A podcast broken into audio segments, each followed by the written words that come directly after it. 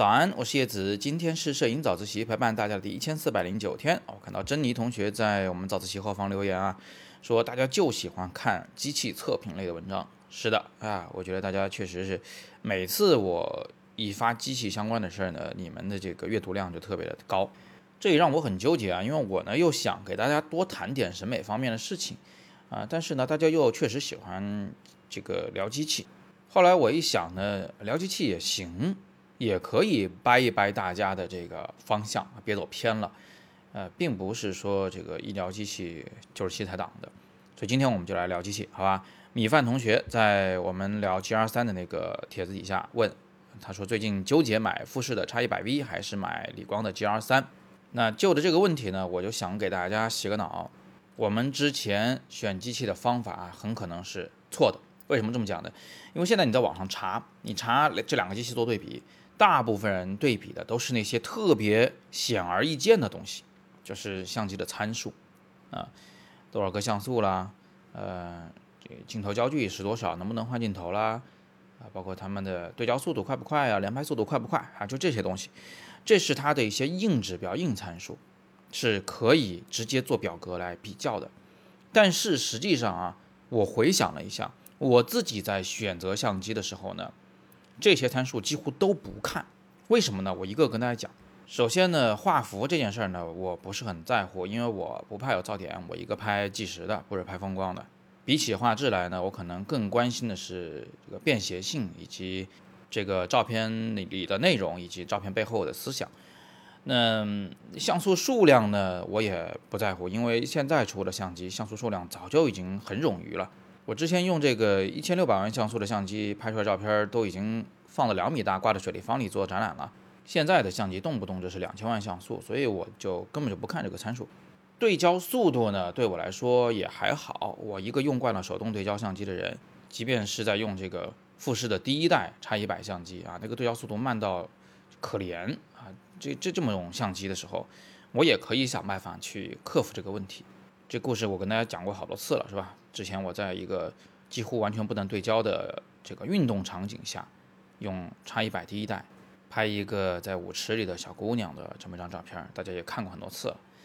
那这个连拍速度我就更不在乎了，我自己的那个徕卡 MM 啊，它的连拍速度是每秒两张，你可以当它没有连拍嘛，对吧？每秒两张算什么连拍？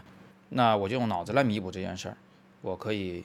啊，基本上十有八九的啊，一次就抓到最好的瞬间，呃不用依赖这个连拍，呃，因为我也不是去拍体育赛事的或者拍野生动物的。那在这个相机的基本参数上，如果真要比较啊，我最关心的其实是镜头的焦距问题。你比如说这个米饭同学，你纠结的 X 一百 V，它的焦距是三十五毫米啊，等效焦距，理光是二十八毫米，这个差别是比较大的。二十八毫米会有很大的张力啊，是这个如假包换的广角镜头。但是呢，三十五毫米呢，它是介于中焦和广角之间啊。三十五毫米很诗意，很平实，很适合记录生活。嗯，但是它张力欠那么一点儿。所以呢，在不同的情况下，我会选用不同的相机。比如生活中我拍摄肯定是三五居多，呃，安静的场景肯定是三五居多。那但是如果是音乐节，那我可能会选择二十八毫米的镜头去拍啊，因为这样可以贴得更近，张力更大，变形更明显，这近大远小的这个透视感更明显，画面出来更这个有冲击力。那如果说呃相机的基本参数我基本都不做比较，不去过分关心的话，那我关心的是什么呢？啊，这里要给大家揭这个谜底了。我相信很多人听了以后呢，呃，在选择相机上。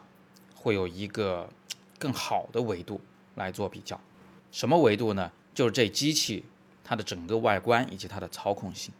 有人会想说，你是不是呃颜控啊？是不是这个外貌协会的？是的，这个机器如果不好看，我自己都不想用。但是呢，更重要的是啊，这个机器的外观其实就决定了它适合干什么事儿。比如说 X 一百 V，它那个镜头啊是凸起来的，如果它还加上遮光罩的话。那它是肯定没法放进你的裤口袋的，啊，而理光 G R 三，你别说放裤口袋了，你就是放衬衣的这个胸口的口袋里，它都是能放得进去的。它是如假包换的一个口袋机，它在关机的时候，这个镜头是缩进去的啊，整个机身是一个平面，如果论长宽的话，它比手机的尺寸其实还要小一点。那么另外呢，你可以看到这个 X 一百 V 的机身上是有一个玻璃的小开口的，那是一个光学取景器啊，实际上它是光学和电子的混合取景器。但是不管怎么样，它有个光学取景器。光学取景器有三个好处，第一个好处是它的取景是计时的，就是它没有这个时差，因为这个光是以光速来传播，是吧？真实世界中发生了什么，你立马就能用眼睛看得到，所以这对抓拍来说确实有好处。它的第二个大的优点呢，是它非常的省电，也就是说你在取景的过程中，如果是用光来取景，这个相机是 CMOS 是不工作的，它不需要捕捉外界光线。啊，更不需要把这个光线翻译一下、处理一下，再在显示屏上显示出来。这样一来呢，就机器节省了大量的电量。叉一百系列就有这个优势，一颗电池可以拍好久好久。如果你用的是它的光学取景器的话，第三个优势呢是光学取景器非常的明亮，在特别昏暗的场景下，光学取景器看到的世界跟你肉眼看到的是一样的。但是如果你用电子取景屏来取景的话，你会发现这个画面，呃，是有点看不太清楚的还，不利于构图。但是呢，它也有一个大的缺点，就是这个取景器的开口啊是在镜头的一旁的，所以它会有一个小小的误差。这个误差是拍越近的事物呢就越明显。而理光 GR 呢是既没有光学取景器，也没有装在机身顶部的那种小小的往里窥探的电子取景器，它只能用机背的电子取景屏取景，呃，有时差，然后呢。这个非常非常耗电，极暗光环境下，那个的电子屏里面看到的画面呢，相当的渣。呃，它唯一的好处就是，当你把相机调成黑白模式的时候，你在那个电子取景屏里看到的世界就是黑白的。啊，可能对于一些这个刚开始玩黑白的同学来说，呃，可能会心里更有数一些。那么最后啊，它俩呢，其实跟其他的相机比，都有一个很大的这个不同，就是它们都是镜间快门。